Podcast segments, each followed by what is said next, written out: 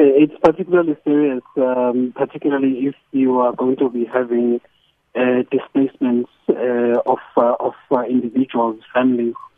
Um, of course, the government was uh, quick to galvanize its resources, uh, disaster management, relief efforts coming from the center of OR Tambo Mthatha region. Um, we regard this as very serious. We are still assessing as to the extent of the blaze uh, of course, in the Eastern Cape today, especially, the winds are quite high.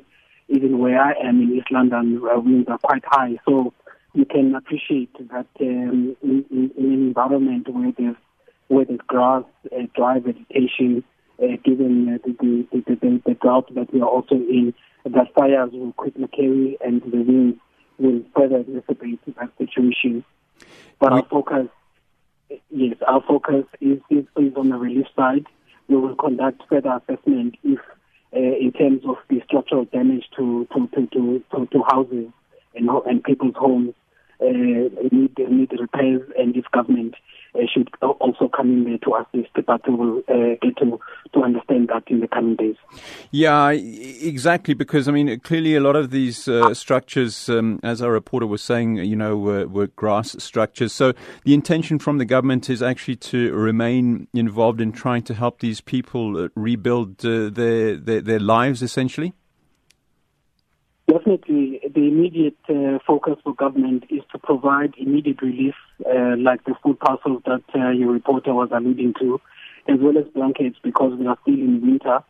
Uh, but of course, the, in terms of the infrastructure damage, the houses that have, would have been gutted, particularly those that have thatch roofs, uh, will will obviously engage um, uh, through local government and to, to, to get an assessment as to what kind of assistance do those villagers require. And uh, government will certainly mobilize together with local government uh, to assist uh, where possible, definitely.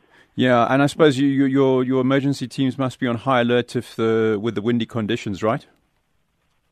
Um, windy conditions, uh, particularly on the back of the fires that we had at the time of the Knysna fires in the Western Cape, uh, a little uh, a little so about uh, two months or so ago. Um, so we are still very much vigilant in this period of, of, of a dry climate, high winds, that uh, of course uh, fires uh, can, can move quickly in these conditions. Uh, we, we remain on high alert here.